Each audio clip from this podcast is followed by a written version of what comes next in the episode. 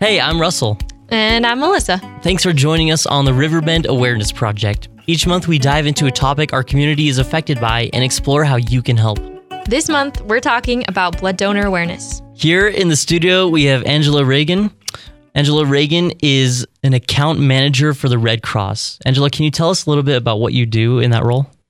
Uh, I work in the donor relations department um, in the biomedical side of the Red Cross. And so, what I do is I go out into the community and work with businesses and organizations to and recruit them to host blood drives in their area. And then I also help them once they do agree to have a blood drive, I help them recruit donors. How do you, I guess, how do you go about recruiting businesses to have a blood drive? Well, the, you know, there's a lot of different ways. Um, I am active in the community, so I reach out to um, organizations such as the Chamber, um, Rotary, Civitans. I go and I talk to church organizations. I go into high schools.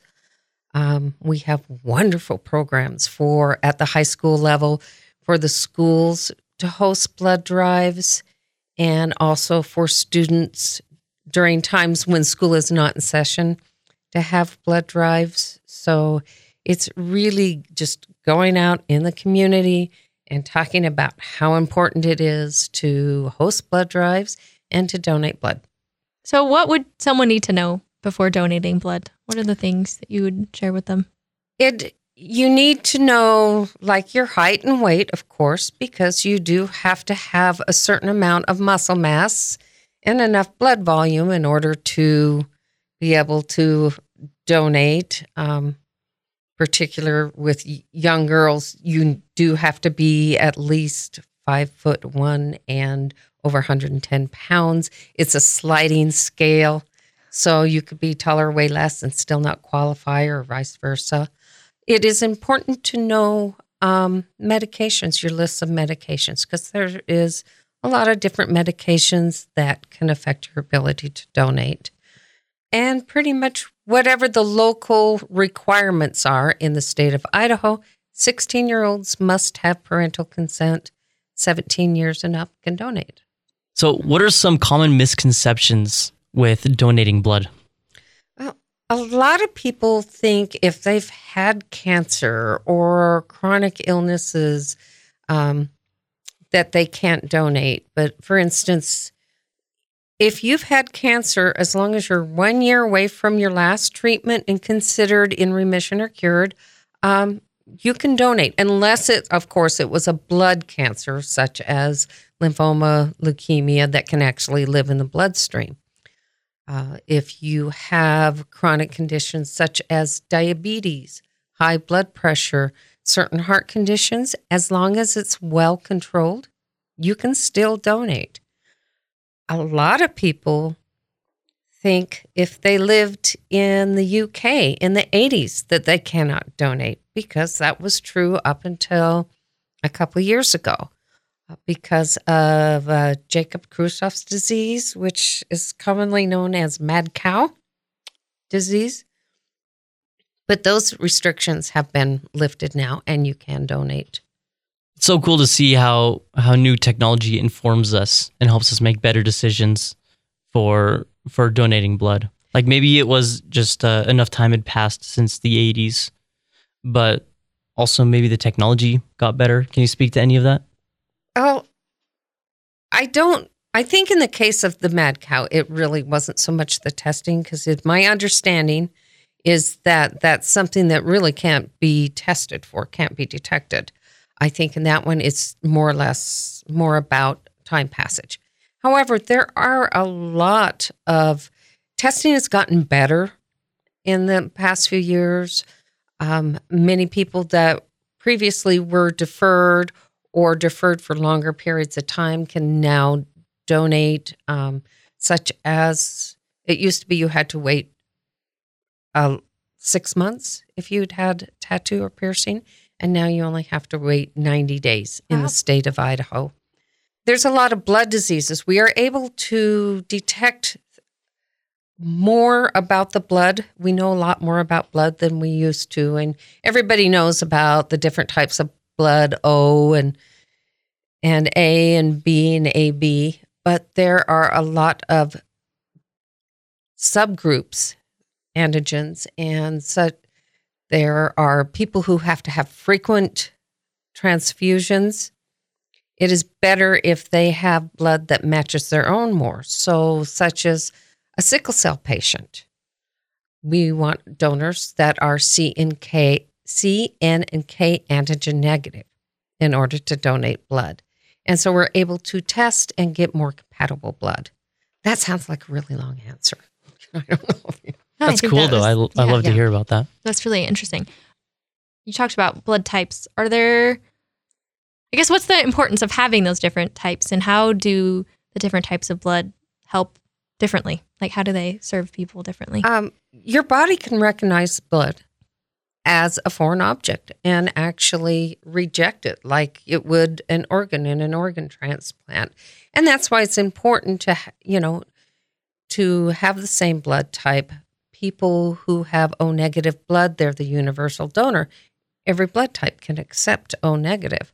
Um, however, people with O negative blood can only have O negative blood because your body recognizes it and rejects it.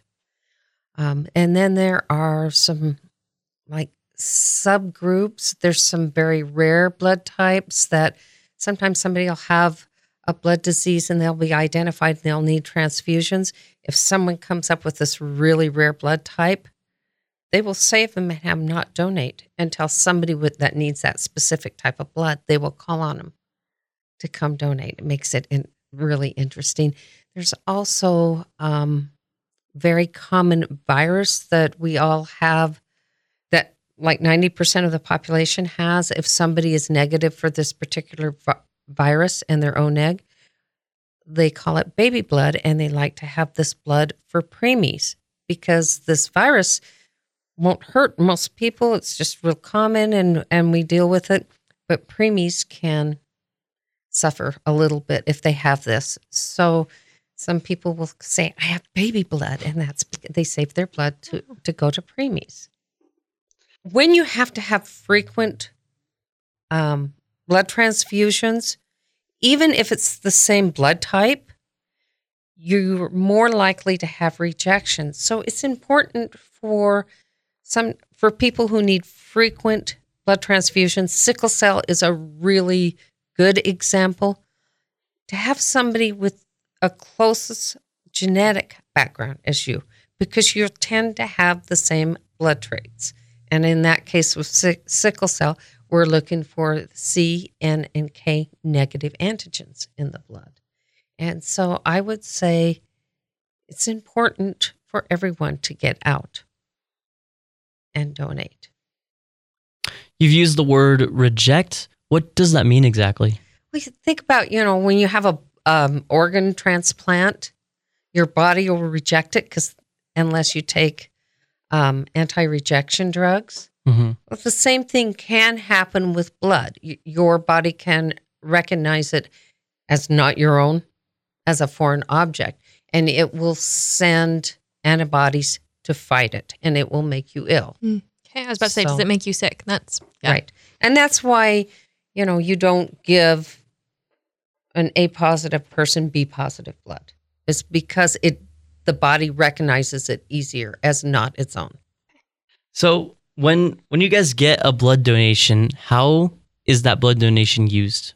Um, you said that some people um, you'll you'll keep their contact information and then call them when you need that specific blood, right? For the super rare Right. bloods. So how do you guys um, store blood? How are you able to use it later? How does that all work?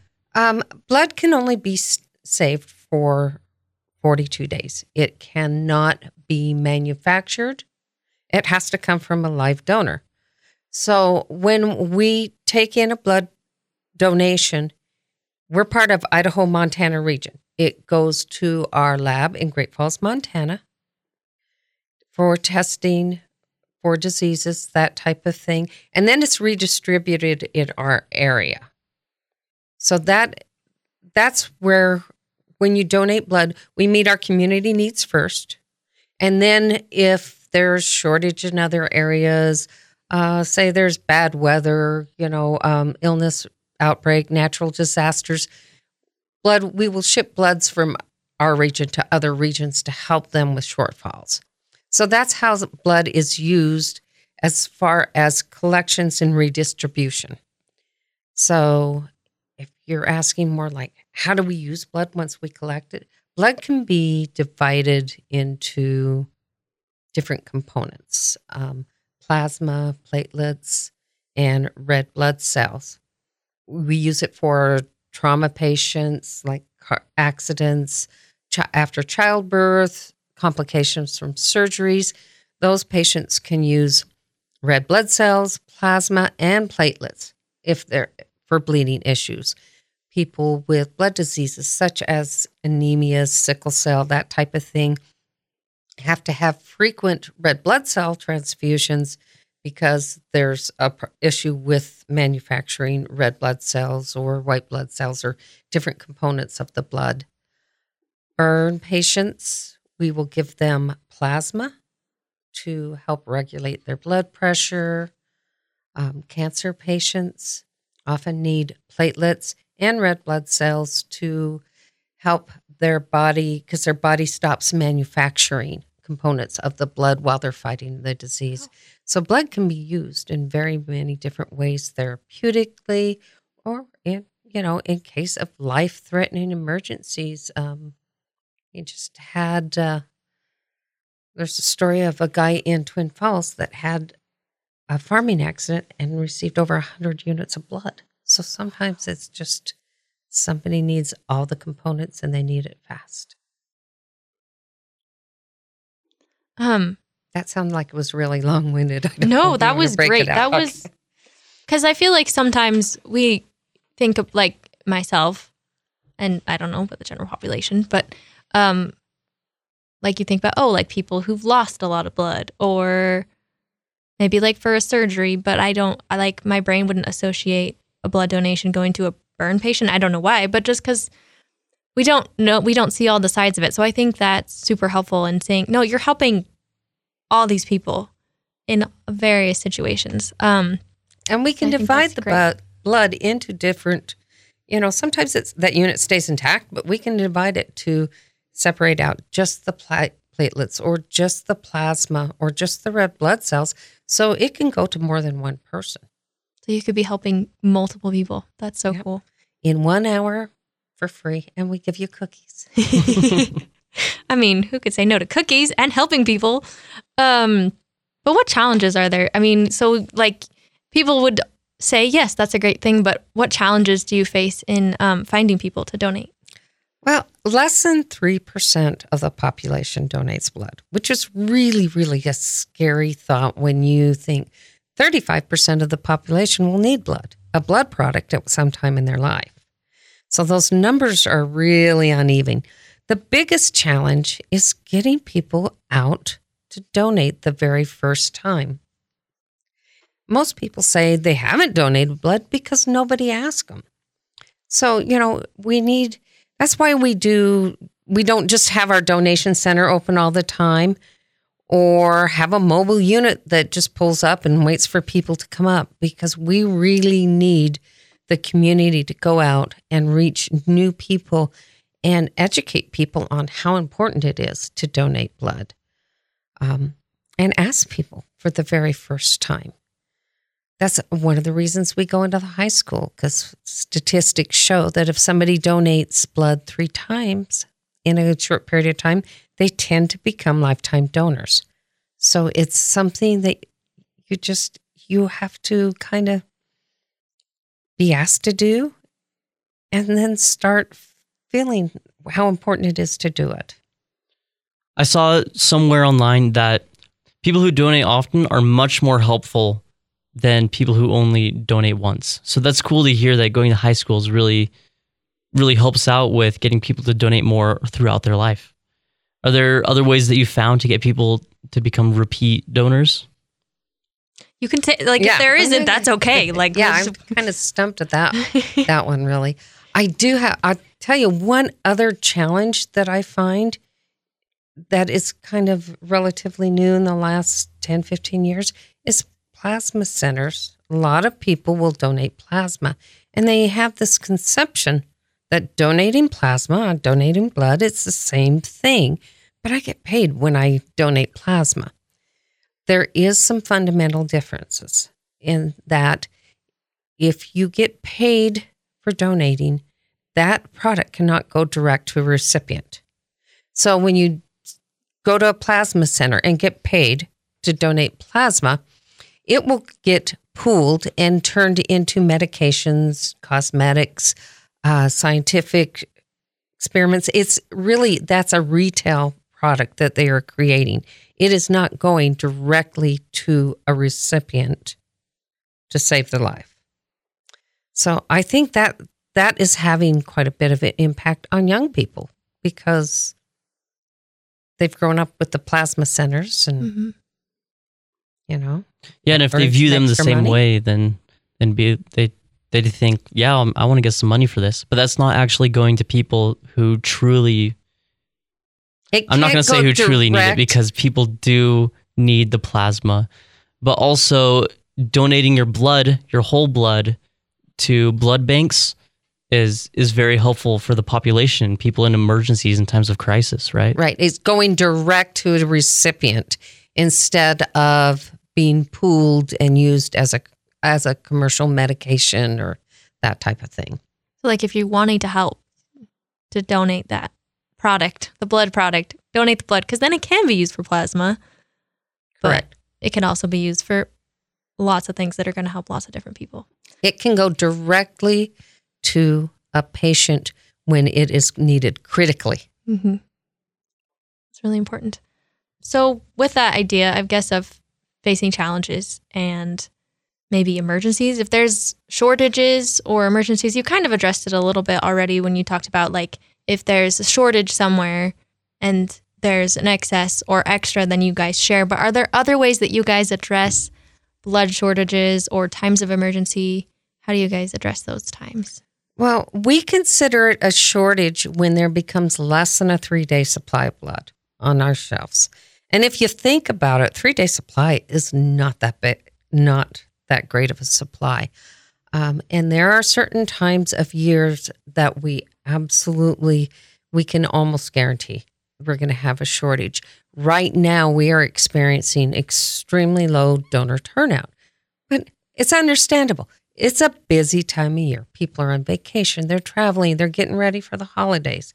It's easy to kind of put off that decision. But what happens, the blood we're collecting now is what's going to meet our needs in January. And so, invariably, first of the year, you're going to hear that we're going to have a blood shortage, particularly of type O, because there's less than a three day supply. So that's when we then we put out an emergency appeal. And people do react, people are good, and the donors turn out, but it takes a while to rebuild the blood supply. And in the time that I've worked at the Red Cross, I have seen it where the blood supply got low enough that cancer patients were having to postpone treatments.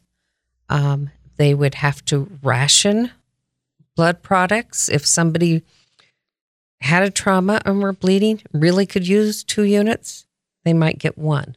So I have seen some of the worst where certain hospitals couldn't accept emergencies because there wasn't enough type O for every hospital to have some. So only the major trauma centers would have have type O. I'm curious how how has the pandemic affected you guys? I'm I'm sure that during the pandemic you guys weren't able to accept nearly as much blood or have as many blood drives as you normally could. Are you guys still having the effects of that or is it kind of how how is it for you guys? It has been a roller coaster, really. Um, at first, with the pandemic, you know, people weren't working, they weren't traveling, they were postponing surgeries. Um, and so the demand actually went down. And we reduced, we actually went in and canceled some blood drives and reduced the amount of blood we were collecting because there just wasn't a need and we can't save it. So you don't want to waste it. You just wait. And on top of that, donors wanted to do something positive. People needed to get out of the house and do something, you know, positive. And so donors were really coming in and going, I can't find an appointment. I'm having to go two, three weeks out. So it, it was a wonderful time. And then as it progressed and got longer and people returned back to work, people were ill, then we started seeing shortages because people were returning back to work. Um, people were traveling with a vengeance. So I think we had more accidents. Uh, people had postponed treatments, um, checkups, and stuff. So that we were seeing more severe illnesses when cancers or other illnesses were being diagnosed because they had postponed going to the doctor.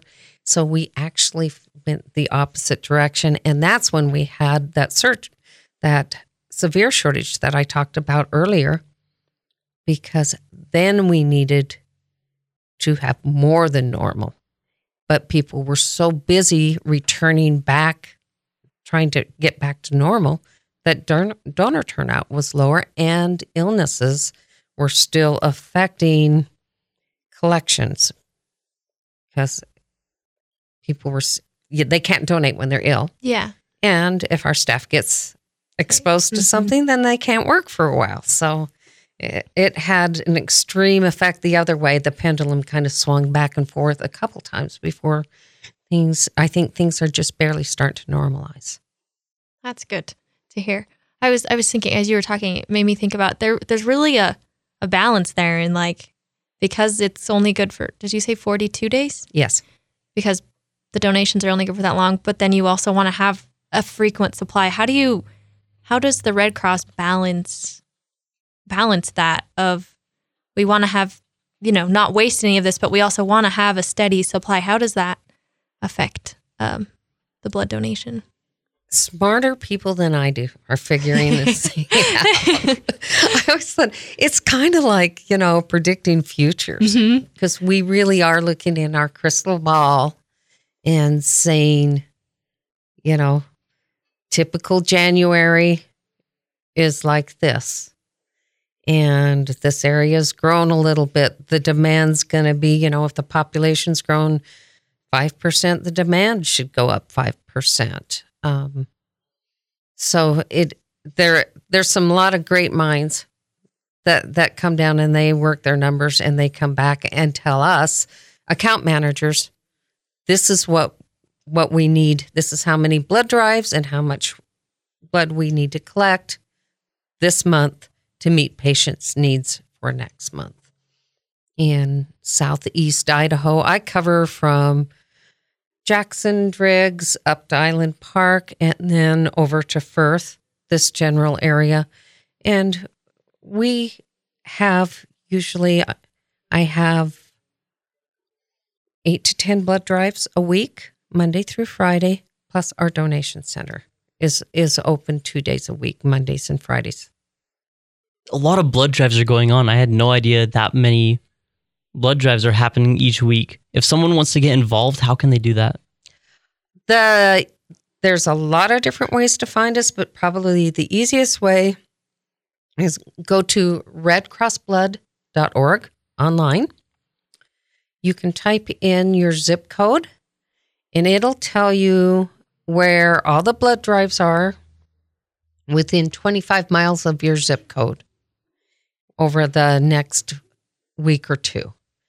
And I told you the area I cover um, within your listening area. We have another account manager in Pocatello that that um, is hosting the same amount of blood drives from Burley back to Blackfoot. So she covers the other half. So there's there should be a- blood drive near you um, within easily a week or two.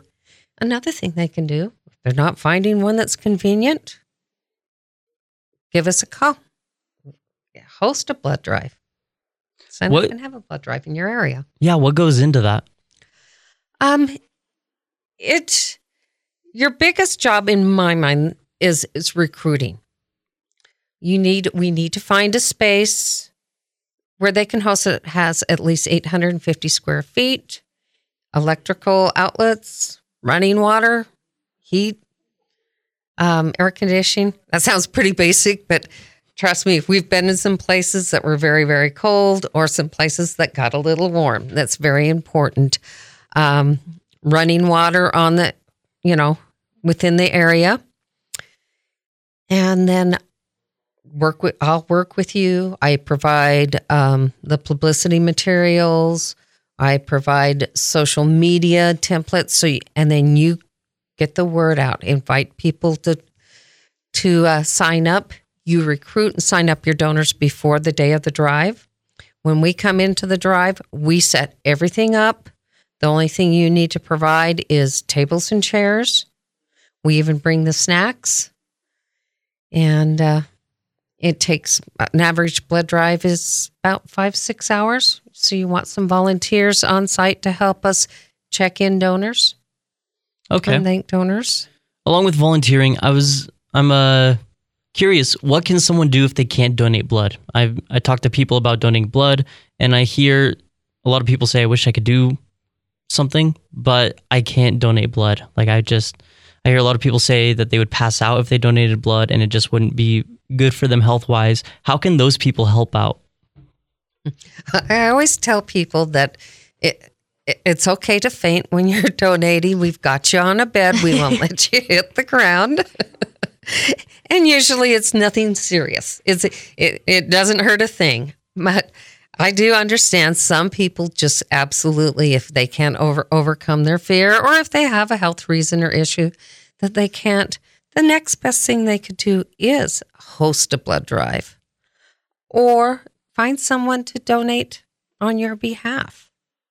Go out and be an advocate mm-hmm. for the Red Cross and for blood donation. You can also volunteer at blood drives. If you go to the redcrossblood.org, there's a place to sign up to volunteer too. We need donor ambassadors at our donation center um, to help with donor registration, checking people in, thanking them for being there. Um, and also, if you want to go beyond blood donations, you've heard of the other things that the Red Cross does. The Red Cross works, uh, you know, um, provides food and shelter in times of national disasters. We go into homes on an annual basis and put in um, smoke detectors at no cost to the recipient. Uh, we also provide services to military families in times of emergencies. There are lots of opportunities to volunteer with the Red Cross. It can be virtual by helping organize, making calls, working online. It can be boots on the ground going into hurricane areas and handing out meals to storm victims. So, if you want to get involved with the Red Cross, we've got something that you would enjoy doing. What maybe has been some of the more meaningful experiences, or just a meaningful experience that you've had while as you've worked in this uh, this field of blood donation and with the Red Cross? Well, for me, it is very, very meaningful to hear the stories of why people are there donating. They are there donating. Sometimes I, I've heard stories about women who received blood after a difficult childbirth. They're giving back. Um, people whose child, their parent, their best friend had cancer, received blood um, as treatments. They don't always survive. Sometimes it's the blood they received gave them good quality life, gave them a chance for one more birthday party, one more dinner with friends. You know, it, it's not always absolute, you know, this saved a life. Sometimes it's just improved the quality of life. I love to hear stories about um, recoveries. You know, I, I'm out here donating because my son had leukemia. He received a lot of blood, but he's okay now. He's raising a family of his own. Those stories are always wonderful to hear. Do you have a single experience that has impressed you the most? I've heard a lot of stories, Mhm. so it is it is really hard to single Single one out. single one out. Um, I do have a gal I work with twice a year, holds two blood drives a year. Her granddaughter has a blood disease and has had to have transfusions every 30 days for her entire life. And she's seven years old. And her grandmother goes in and hosts blood drives twice a year to help say thank you, you know, to for saving, you know, my granddaughter's life. She will she will live, she should live to be, you know, have a pretty healthy long life, but she will probably have this disease her entire life. And so she will have to have thousands and thousands of blood transfusions over the years. Um, also, a personal story my mother had pancreatic cancer. She, of course, was terminal. Um, that's a pretty aggressive cancer. But towards the end of her treatment or her her life, she was having blood clots and she had to have blood transfusions. And it made you wouldn't believe the difference it'd make. You know, she would be in pain and not feeling well and not being able to eat. She'd go have a blood transfusion and she'd be able to go out and do some things. It did, I, I said earlier, you know, might give us one last birthday party. Mm-hmm. That's exactly what it did. And that's why I said that is it gave us one more birthday party with my mother. She passed away real shortly after her last birthday, but we got to have one more celebration. So What would you say to someone who's on the fence about donating? I'd say it's never as bad as you think it's going to be. So try it at least once or probably even twice. I would say put yourself in someone else's shoes. So you would be afraid just to go donate blood, but if it was your brother, your child, your mother, you would you would probably say, "I'm going to do it anyway. I'll get over the fear." You don't know who this this is somebody's child. This is somebody's mother. This is somebody's brother that is getting this blood. So Mhm. and that that blood mostly stays in our community. We provide 100% of the blood supply in southeast idaho. So all our local areas. So when you're donating blood it's staying in our region idaho montana and helping our community. It could be. It literally could be coming back to somebody you know and love. What does the future of donating blood look like with technology improving? I'm sure it looks completely different now than it used to even 60 years ago. Do you see a progression towards better techniques for donating blood? Uh, I think we have better testing to detect more minor antigens. We can give better match for blood for patients that need blood frequently, which reduces their risk of rejection. So there's better treatment for donors. Some of the innovations that I have seen just since I've worked here really doesn't have to do with blood testing, but more donor experience. People are able to schedule online rather than having to call the 800 number. They are, we have a donor app that is really really cool. It's one of my favorite things. You can schedule with it. You can do your rapid pass, which is the required pre-donation required reading and the health history questionnaires. So that reduces the time it takes to donate. It saves you about 15 minutes off your donation times.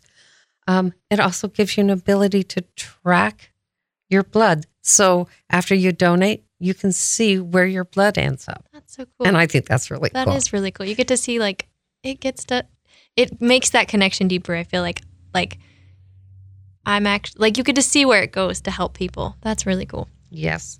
Yeah, I think it's one of my favorite things. Um, we also, the app also has we've just added a health history because we do a little mini physical on you. We check your pulse, we check your blood pressure, and we check your hemoglobin levels, which is also kind of an indication where your iron levels are. That information is now stored on the on your app for you. So when you go for your annual physical, you can share that information with your physician. Um, we also are providing testing for people. So if we detect certain issues in a donor, we will notify them and let them know that here's some important information you should see your physician. You know, say maybe your iron levels are very low, even though your hemoglobin looked okay. We notify those donors. So we also provide some service back to the donors. That's cool. Yeah. Do you have any other questions, Melissa? Um, I don't think so. I just have enjoyed learning. Like, there's a lot of good insights and perspectives that you shared with us today. So thank you for coming and talking with us. Yeah. The thing I would say in closing is we really need donors um, today and tomorrow. We need sponsors. If you've got, if you're a student looking for a senior project, this makes a really cool senior project. Eagle Scouts, any type of, if you're looking, you know, your youth group or your civic group is looking for a community outreach, your church, please go to redcrossblood.org or come see us at the donation center on Mondays and Fridays on 17th Street. Um, we we'd love to help you out. We'd love to have you host a blood drive. Thank you for coming in today. Yeah, well, thank you for having us. We want to thank Angela for coming in and talking to us about blood donation. Every two seconds, someone in the U.S. needs blood. To help our community, try donating blood, volunteer for a blood drive, or organize your own blood drive. To learn more about blood donation and other topics that affect our community, visit the awareness tab on eiradio.com. Thanks for listening to the Riverbend Awareness Project. Next month, join us as we learn about heart health.